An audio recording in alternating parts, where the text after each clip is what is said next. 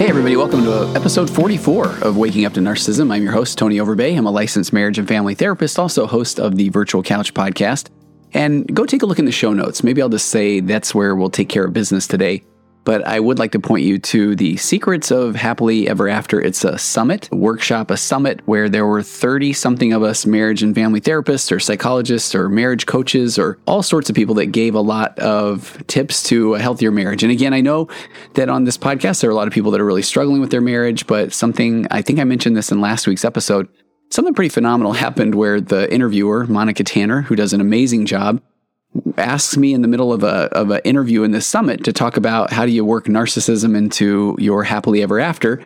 And I made a dramatic, I think, pause or joke and said you could hear the record scratch or the cue the ominous music. But the interview became really fascinating. So that interview is part of the Happily Ever After Summit where I was talking about four pillars of a connected conversation and all of these wonderful things or things that I feel every couple should know about marriage. And then when she asked that question, I wasn't really prepared for that.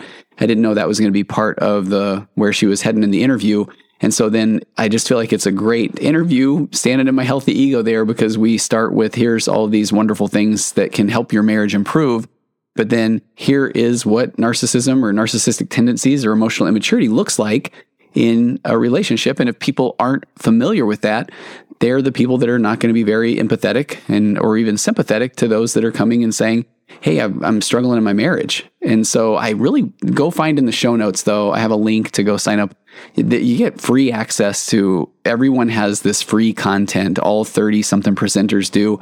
And that is good content. And i think that uh, there's an upsell to some bonus content. I think it might be 70 80 bucks to get access to all the bonus content for all 30 something people. So i really do think it's a good deal so go check the show notes for that and you can always find uh, tonyoverbay.com slash workshop if you're interested in um, a 90 minute workshop that i have that talks a lot about marriage that sort of thing and let's get to today's topic. I here's where today's went. I mentioned a couple of weeks ago that I was going to start talking more about the amygdala hijack. Sounds very, very psychobabbly, technical, nerdy, but it's such a real concept that once you're aware of what the amygdala hijack is, I think you'll realize it not only in your relationships, but just in, in communicating with individuals in general. And it has to do with so many of the things we talk about on Waking Up to Narcissism, including the body keeps the score, that your body is trying to warn you or tell you that it is really looking out for you because ultimately your body wants to live forever. You know, that brain is a don't get killed device. And so, at its simplest forms, a little bit of anxiety can be a good thing because it can keep you sharp, keep you on your toes. And anger can oftentimes be the emotion that wells up in you when you feel like there's been an injustice. But it's when those emotions start getting bigger and bigger and they start happening more intense and quicker, that that's part of what happens uh, with this amygdala hijack. So I'm going to talk a little bit about what the amygdala is, what that looks like, what the amygdala hijack is, and then I'm going to transition a little bit over into the world of emotionally focused therapy, EFT, which is the basis behind my four pillars of a connected conversation. But we're going to talk about primary and secondary emotions today. And we're going to talk about how to sit with your primary emotion, which is what we're trying to tap into in order to hopefully avoid immediately going right into that amygdala hijack and jumping right into a secondary emotion. The simplest view of primary and secondary emotions that I like to, t- to give is I remember as a young father and having my kids go through a phase where they would just jump out from behind any anywhere and scare me and it was it's funny but I would say oh you guys knock it off so that is a clear example of I went immediately to my secondary emotion of anger to cover up my primary emotion of uh, embarrassment or of fear because they literally would scare me. I would not be paying attention and they would scare me. And instead of being able to sit with that primary emotion of, oh my gosh, that, that scared me, I go, I would immediately go right to the, man, guys, hey, uh, you know, knock it off and then to watch their little faces where they were just trying to have fun. And I remember that was literally when I was working on understanding emotion and primary and secondary emotion. And so I'm so grateful that I was able to deal with that in that moment. But being able to sit with your primary emotion is a way to, to be more vulnerable. And it's also a way to start trusting your, your gut, trusting your senses. It's okay to be scared and afraid and embarrassed because that's part of the human experience. And if you learn to sit with that, then you can almost even i mean you can really have a, a, shared experience with that with the kids and then i got it got to the point where if they, man, that was a good one. You got me good. And now I would sit there and I, I, could watch or feel the adrenaline pulse through my veins. Matter of fact, quick, the clients that I work with, I've worked with most of them for quite a while. I've got a little fridge in my office, and a lot of times I'll have whatever drink they like. And I'm a pretty regular at the end of every session. I'm good with the boundaries and time, and I'll usually hit the restroom because I like to stay well hydrated. We're definitely down a too much information path. But I love nothing more than my clients know that they can count on showing up a few minutes before the previous client will be gone and I'm probably in the bathroom and they slip into my office and they grab something out of the fridge and they're there on the couch. And so many times, even though I know that, I'll turn the corner because I'm caught up in thought. I might be looking at my phone and there they are. And it's funny, I almost love nothing more than that. That's a quick way to get to feel the way that adrenaline works in the body because you turn the corner and whoa, there they are. I wasn't anticipating that. Even though I've expressed that they can come on in my office and, and I'll be there soon, but it startles you. And so I feel like that's one where, boy, in the more emotionally immature days, it would be easy to say, oh, hey, a little heads up would have been good. Instead, it's, oh man, hey, all right. And now sit here and wait 30, 45 seconds. And I can literally feel the adrenaline pulsate through my through my veins. It's amazing. So let's jump into amygdala hijack. I'm going to read a lot today from a Psych Central article. And the Psych Central article, I believe, is just put together. Oh, okay, medically reviewed by Bethany Juby, who is a doctorate in psychology and written by Traci Pedersen. And this is from October of 2021. I'll have a link to that as well. Tracy says that the amygdala hijack occurs when strong emotions take over the thinking part of your brain. Now, I don't know if I even finished my thought earlier, but what I continually hear from people that are in emotionally abusive or emotionally immature narcissistic relationships is their buttons get pushed and then they immediately go into this amygdala hijack. They get angry, they get impulsive, they yell, they scream, and that isn't who they are as a person. So a lot of times they'll come in and say, Hey, today I've, I've talked about the relationship. I understand narcissism. I just want to be able to emotionally regulate or self regulate in the moment so that I don't fly off the handle.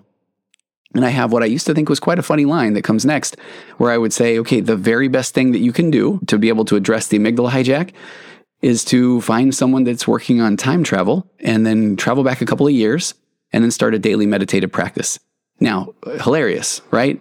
Absolutely invalidating, but absolutely true. Because what we'll find, a little bit of a spoiler alert, is when you start studying about the amygdala hijack and your body keeps the score and your brain is trying to warn you and keep you safe, then it is something that is going to happen unless you can remove yourself from that situation. And this is where I go back to one of the things I'm standing strong on with waking up to narcissism is there there are so many variables at play. If you have kids, if you have finances that are co-mingled, if you have uh, if you're tight in your religious community, there are just so many things that I would love to tell you, oh, well then don't put yourself in that position anymore and then your amygdala will slowly learn to calm down. But that sounds great except for how about the reality of human existence and life and responsibilities? So just know that if you can start a meditative practice now, go back and listen to some of the episodes maybe Nate Christensen and I have done about uh, mindfulness and meditation. I think we talked about that in the neurology or neuroscience of narcissism, where toward the end we talked about really the cure to being able to stay present is to develop a meditative or mindful practice because you are training your brain and your body that when you start to get caught up in thought or emotions, that you're going to, and this has to be done in practice behind a closed door, sitting on a yoga mat, ponytail extension around my bald head. But you have to be able to notice that I'm thinking and feeling, and it might start to get my heart rate elevated. And then when I notice that's happening, then I come right back to literally in through my nose, feel the breathing, out through my mouth, and repeat. Because I'm not stopping thought I'm just noticing that I was thinking, and now I'm thinking about breathing in through my nose, out through my mouth.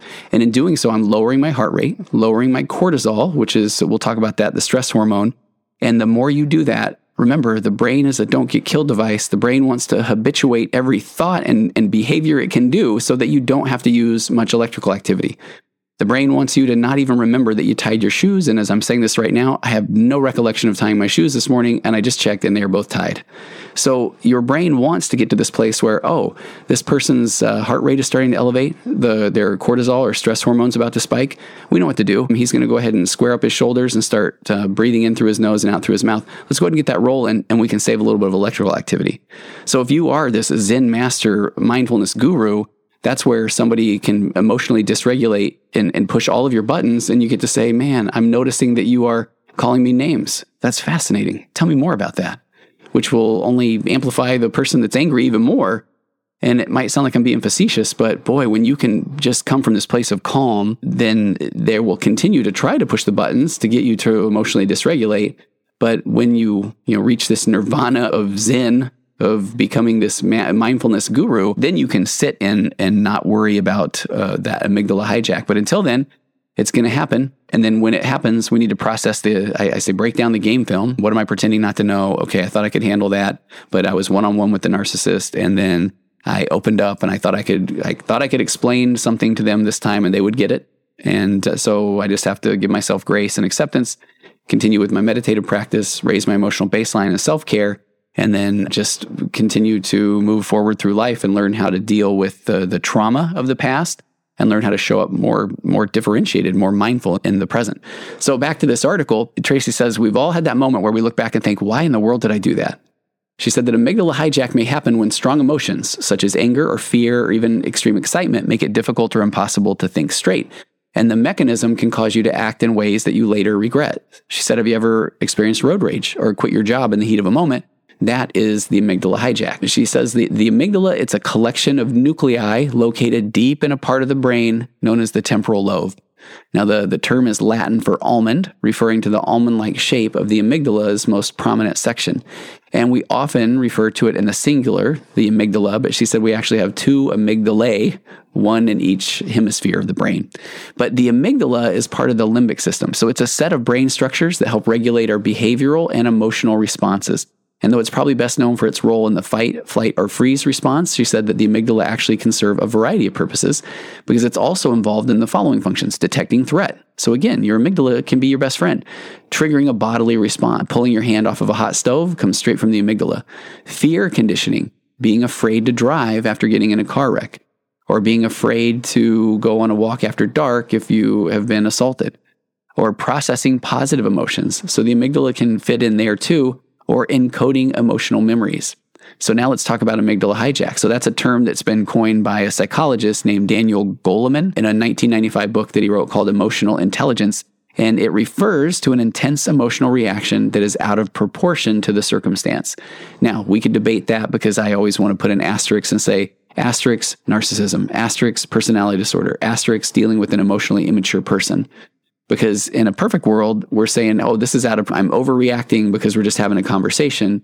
But the reason we're overreacting in this conversation is because of a pattern of unhealthy conversations. You know, part of one of the many of the one of a thousand cuts. And she says that essentially the rational brain is bypassed and then signals go straight to the emotional brain. And I love that. That's why I like this article. There's a lot of, of articles about the amygdala hijack, but I, I, like a few things here in particular. The that line of that your rational brain is bypassed. So your brain thinks it's doing you a solid. It really does. And it goes right to the emotional brain. Now, later, the thinking part of you can take in that information. And that's where then people realize, oh man, did I overreact? Now, the problem is then if they go and present that information to the narcissist in their life, the narcissist just was handed the playbook. Oh, there you go, overreacting again, which only then drives the person into more of an amygdala hijack state. So uh, she also explains um, what happens in the brain. So the amygdala hijack occurs when any strong emotion, anger, fear, anxiety, or again, even extreme excitement impairs the prefrontal cortex. That's the part of the brain in the frontal lobe that has rational thought, your logical thinking. And so what is and what's interesting is I would imagine a lot of the pathologically kind human beings that are listening to this podcast trying to figure out, wait, am I, is it me? You know, am I the narcissist again? If you were asking yourself that, uh, no, but we all have our, our emotionally immature. But you'll start to recognize that, oh wow, the the amygdala hijack isn't that happening with the narcissist in my life? And absolutely it is. Absolutely it is because of that anger or or the deep anxiety or deep insecurities where you are even if you bring something up that is not they don't agree with, well now you've just criticized them. And now they're going straight to shame in their brain. Oh my gosh, you think I'm a horrible human being? You think I'm a bad husband? You think I'm a bad father? So now I will lash out and defend my fragile ego. So they're also experiencing an amygdala hijack. The big, the, the cool part is that you're here listening and saying, oh wow, that this, I'm going to work on this. That's why you're listening to the podcast. So she pulls uh, some research from 2016 that suggests an inverse relationship between the amygdala and the prefrontal cortex. So, for example, when the amygdala is activated, when that, that fight or flight instinct is kicking in, when the, uh, the people call it the reptilian brain, the Neanderthal brain, but when the amygdala is activated, the prefrontal cortex is less activated. It shuts down. Because why do we need to hit rational thought when we're in fight, flight, or freeze? I like to give the example of if all of a sudden we turn a corner and there's a saber-toothed tiger and it's ready to attack, the part of our brain isn't going to be like, hey, hey, hold on a second. Can we talk this through? No, we're in this. I got to fight this thing or I have to flight or I have to just like fawn or freeze and hope that it doesn't see me. So when emotions run high, literally the blood and oxygen flow to the amygdala, they go to the amygdala rather than the prefrontal cortex reducing our ability to think and solve problems. When you, if you happen to get a brain scan, I was going to say when you get to look at brain scans, I've had a handful of clients now do literal functional brain scans, and it, it really is a situation where parts of the brain do not get blood or oxygen. So there isn't any electrical activity happening there. As a matter of fact, uh, I was talking with someone uh, not too long ago that had had a traumatic brain injury, and they had had a good old uh, thwop to the noggin, in an area that is typically associated with empathy. So they were saying, man, so is this not trying to make an excuse, but it, uh, could this be a reason? Because we're not seeing any electrical activity light up in that part of the brain. The difference is this person is saying, all right, let's do this. Help me understand. I'm ready. Let's go to empathy. So while the process of this, the when the amygdala is activated, the prefrontal cortex is less activated. So while this can be helpful, um, she says in an actual life and death situation, the amygdala hijack also occurs if your kid hits a baseball through the car window, or if somebody cuts you off in traffic, or if somebody even says to you, you're a crummy mom. Now, if you know that you are a good mom, then okay, well, that's just them saying words. And I think that's the part that can be so difficult, especially in these relationships, is that it's a normal part of the human experience to question if I'm a crummy dad or if I'm a crummy mom. So if now the person that I'm relying on for emotional regulation and clarity and safety says you're a crummy mom, I feel like now all of a sudden, how how dare they? What is that going to do to help? Nothing. Absolutely nothing. So, having all the blood run from the rational part of your brain won't help any situation. And she said it might cause you to then to act in ways that you later regret. Here's uh, an example of, she says, what's happening in the brain. So, there is a sensory stimulus. In this case, it's the sound of a ball crushing through the window of your car. Now, that sensory stimulus, that sound, travels through your auditory nerve, so literally through your ear canals, and then converts from a sound wave to an electrical impulse in the brain. Now, that signal, the electrical impulse in the brain, travels to, uh, it's called the thalamus, and that is this gray matter that helps relay sensory signals and then goes to the amygdala before it reaches the brain's cortex or the thinking brain. Now, the reason I'm, I feel like I'm okay. We really want to understand this because this is something that my my associate Nate Christensen talked about in an earlier podcast, and I think about this often. So the signal travels through the amygdala before it reaches the thinking brain. Why? That survival mechanism allows us to react to danger before the rational brain has time to process it. So, even before you've fully processed how the ball got through the window, you can feel your body gearing up for a dangerous situation. That's a miracle if you think about it. It was designed to be a very amazing thing, uh, us human beings and the way the brain works. So, simplified, when something comes in, stimulus comes into the brain, your brain first says, Are we safe? Before it says, What do I do about it? So if you're continually in this checking to see if you're safe, and then the more that you're hanging in a conversation, the person is pushing your buttons, then you're not going to be able to get to that part of the rational brain to then process what we're talking about. Because what people are asking me in essence, even when they hear the four pillars or they've got these rules of ways to be more present in their in their relationships, but they can't get to the part of their brain that says this is gaslighting. This this is ridiculous because they're so like, but I have to defend it. But no, I didn't say that. But you said, really? Did I? So you can start to feel the energy that starts to lead to this amygdala hijack. She said, here's more examples of an amygdala hijack. Your boss criticizes you in front of your coworkers. You're so angry that you yell back and you quit your job. Or a car swerves in your lane, nearly causing an accident. You go into road rage and throw your smoothie in their window.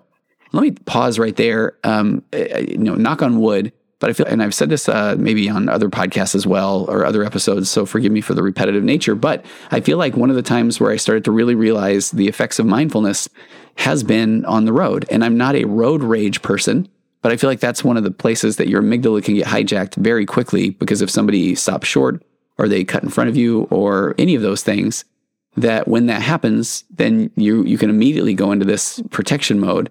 And so that is where I absolutely have noticed that the meditation and mindfulness over the, the, the months, the years works because you notice that that car cut you off or I'm noticing that that person stopped a little short. So I, that's where I just I believe it's my way of saying I, I want to testify to you that that it really does work, but mindfulness does take intentional effort and it takes a, a regular practice. Okay, she also said you win the lottery and your excitement makes you scream and cause a scene in the convenience store. You lose a tennis match and in your anger, you throw your racket across. I've played a lot of golf in my day and I've, I used to have a friend that would throw clubs. And at one point, and he's funny, he would bring old clubs and then he had a couple that every now and again he would just throw one as far as he could into a lake or that sort of thing. Amygdala hijack. Or you've been uh, trying for five minutes to open a can and you're so angry and frustrated that you slam it on the counter. So, symptoms of the amygdala hijack, she goes on to say the amygdala hijack involves, uh, involves an intense and sudden emotional reaction. And when you reflect on it later, you wonder why you acted that way. Because in that moment, you feel everything from shaking, increased blood pressure, racing heart rate, fast breathing, tense muscles, and this is where people, uh, we've talked about this on earlier episodes, but if you've been in a, a long term, emotionally abusive or emotionally unsupportive relationship with a narcissist in your life, nausea, stomach aches, irritable bowel syndrome, tummy troubles, all these things that come from just your body being so used to being in this fight or flight state. So here's where it gets interesting. Can an amygdala hijack be stopped? She says it's difficult but an amygdala attack can be stopped if you make a significant effort to be conscious about what's happening in the brain. It helps to prepare in advance by practicing what you would do in various scenarios or even think about potential consequences of losing control, like getting fired or losing a friend. I think of the sports realm. I've got a son playing college basketball now, and boy, they just do so many drills, drills, drills, drills. And if you really break it down, it's because in a game time situation where there's pressure, there's a crowd cheering or booing, or you've got some championship on the line, or people that are um, getting paid to play, or, or people that are on scholarship, and so they really need to, to show up so that they can keep their their scholarship and they can and go to college. There's so many things that could be at play. You can see that the importance of just running drill after drill after drill, because then when you get in that intense situation, you're in that just muscle memory mode. And that's that same vibe, that muscle memory of being able to show up and be present and avoid that amygdala hijack. So she said, and, and, this is the part that I think is really difficult. She says, the next time you feel a surge of anger, try talking yourself through the situation instead of letting yourself automatically react to your intense emotions.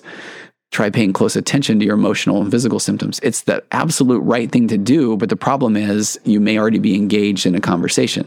So I often like to say that this is where we really do need to go to the when I'm laying out my five rules of interacting with narcissistic people.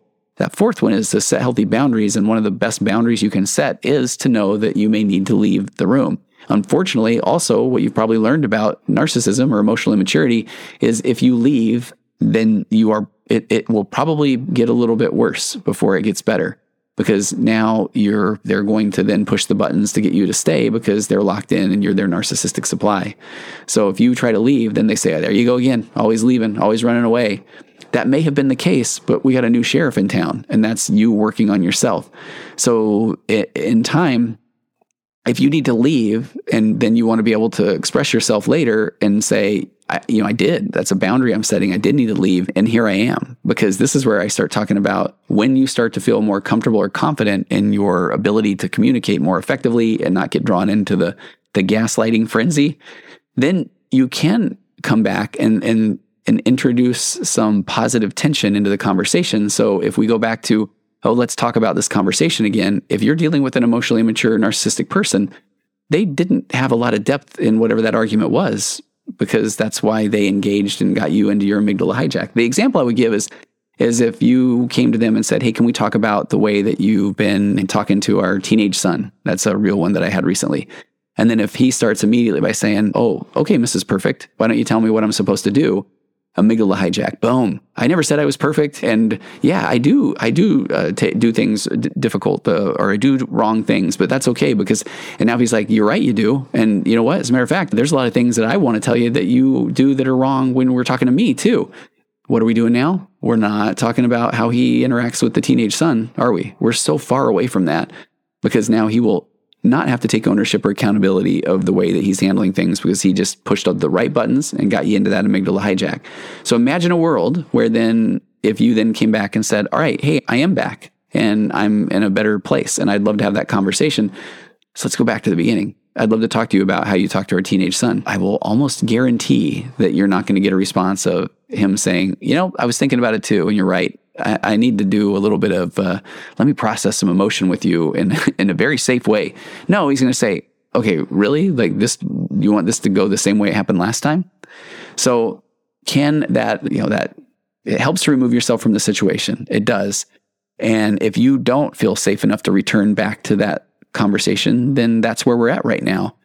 But I know that a lot of the people listening to this podcast want to be able to emotionally regulate. And I think we're learning right now that that is something that might be difficult to do, absolutely is difficult to do in the moment. You're going to need some new tools.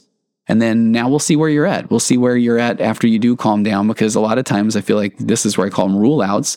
You go back and try to have that conversation about the way that he treats your teenage son once or twice. And at that point, then I've got all the data I need. So why on earth would I? Now, this is boy, we could just keep going down this path having a conversation with the narcissist, right? Because then if you don't bring it up again, sometimes people feel, okay, I don't want him to think though that he's right or that I'm on board with the way he handles talking to our son. Rather, what I'm saying is, okay, I'm going to have the tools to emotionally regulate, or if I do have to step out, I'm going to come back and try to introduce positive tension into the com and use a tool, a framework. And now I get to see that, oh, he just can't play in this in the sandbox. He doesn't know how. I'm not going to have that conversation, and I'm not going to worry about the need for external validation from him or, or him to say, you know, you're right, or I get it. You know you were right. So now you can start, you know, acting with more impunity toward your teenage son and validating his experience instead of trying to buffer and make excuses for your narcissistic or emotionally immature partner. So, uh, Traci goes on to say in most cases, an amygdala hijack can be prevented if there are no underlying mental health disorders. However, if severe anger is being triggered by post traumatic stress disorder, then it's important to seek professional help as treatment will be more complex. And I think that's where we're at. And I'm not saying that as a negative thing. I'm saying it as let's, I hope you feel heard. I hope you feel understood. So she says, can an amygdala hijack be prevented? You can practice long term prevention by engaging in regular calming practices, a regular meditation practice. She quotes a large brain scan study from 2018. Researchers discovered that long term meditators had reduced amygdala activation when they were shown images designed to invoke negative feelings. The findings also showed that after just eight weeks of meditation training in the brains of participants who were new to meditation, showed an increase in connectivity between the amygdala and this area called the ventromedial prefrontal cortex, which is a part of the brain that supports goal tracking and self regulation. Can you commit to eight weeks for me? You know, can I get an amen? So, finally, practicing mindfulness, staying in the present moment without judgment is another way to prepare for that potential amygdala hijack. So, if she says, What's next? We've all experienced the amygdala hijack at some point in our lives, but if you experience it more often, then there are ways to deter it. Start a meditation practice to help calm your fight, flight, or freeze response. Practice mindfulness. Take up journaling on a daily basis. Talk to somebody. See a therapist. Don't talk to the friends that are going to tell you, get over it. There's two sides to every story, or don't worry about it, because we know that that's not the case when you're dealing with a severe emotional immaturity. Now, I talked about going to one other chapter of a book talking about primary and secondary. Let me just give you a little sneak preview on that, and we'll probably touch on that in a, a, later episode because I really want to to get this episode out. But in the book, Emotionally Focused Couples Therapy for Dummies, right? Sounds like a very, very scholarly textbook that I'm quoting, but it's a really good book. Chapter four, identifying the levels of emotional experience. Let me just read this part. When people talk about emotion, they usually oversimplify. They jam all emotion into one tight box and they keep the lid on. And so it's common to hear that emotions get in the way of making rational decisions, or you're reacting too emotionally, or even worse, you need to take your emotions out of it. So, for many years, psychology has emphasized thinking over feeling. And while that's still largely the case today, they quote that the, in the field of effective neuroscience, it's pointing to a different reality, one in which emotional processing in your brain is central and rapid and actually sets the stage for the slower process of thinking. So, why does the amygdala hijack happen? Because you actually feel before you think. In this book, uh, Emotionally Focused Therapy for Dummies, they say modern neuroscience has charted the brain's response to situations and found that emotions fire two and a half times more rapidly in the brain than thoughts do. So they say that we're not saying that emotions are more important than thoughts. In fact, feeling and thinking should team up and work together to make you that much more aware and prepared to make the best decisions and to act in the most helpful of ways. But most people overthink and underfeel. And that's where we start talking about how emotions occur within these layers primary, secondary, and there's a concept called instrumental emotion. So, why don't I just give you a little bit of a teaser and just say we're going to talk about that in the not too distant future about these primary, secondary, and instrumental emotions. Because I think the most important thing to, to end on today is just to be aware that that amygdala hijack is real and, and your body is trying to do you a favor. It's trying to keep you safe and if you're trying to tell yourself, I just need to be able to figure out how to stay present and, and be there in that moment, well, that's that can be really difficult, but it doesn't mean that it's hopeless. Start talking about it. Start a meditation practice, start mindfulness, start journaling, and do your best with this awareness to to not set yourself up for situations where the amygdala hijack may often occur. I've had people talk about the fact that they won't go have a conversation on a drive with the emotionally immature person in their life because they feel like they're captivated and they have, and just the, them knowing that they're a passenger literally in this car with somebody that's telling them all the things they do wrong. I won't do that. I'm going to set a boundary. So, yeah, we might be able to have this conversation, but I need to have it out in the backyard and I need to have it when there's daylight because that's a better chance for you to be able to stay emotionally regulated. So, thank you so much for continuing to send the, the the emails, the suggestions for topics. If you're interested in um, getting closer and closer to a group of guys who are starting to wake up to maybe some of that emotional immaturity in their own relationships or in their own lives. And guys, if you've made it this far and listening, that's me. That's why I started this whole podcast. And I'm going to be leading a group soon. So reach out. Um, my assistant Naomi will get back to you with some information about the group. We're maybe about a month away from setting up a group of for guys every couple of weeks that we'll have a we'll get on there and do a call if you're a woman who's in an emotionally abusive or narcissistic relationship with the fill in the blank in your life, that's where I want you to know. It doesn't, it's not just the spouse. It could be the, the parent. There's a lot of people in there that have narcissistic parents or, or if you're in a narcissistic company or a narcissistic uh, religious institution, or if you're in a, any type of situation where you're starting to wake up to that in your relationship, then reach out as well. If you're uh, that Facebook group is getting really, really big and it's so powerful, it's amazing. And I just appreciate your support. If you haven't done this in a little while, I, I, wouldn't mind maybe jumping on there and saying, if you feel so inclined, go ahead and shoot a rating or a review wherever you listen to your. It really does help get the message out of the podcast. And then keep sending in your questions. We got a lot of Q and A episodes planned in the not too distant future. Naomi's done a really cool job of putting a lot of the Q and A, the questions together, so that uh, gives me an opportunity to do the A's, the answering. And uh, I will see you next time on Waking Up to Narcissism.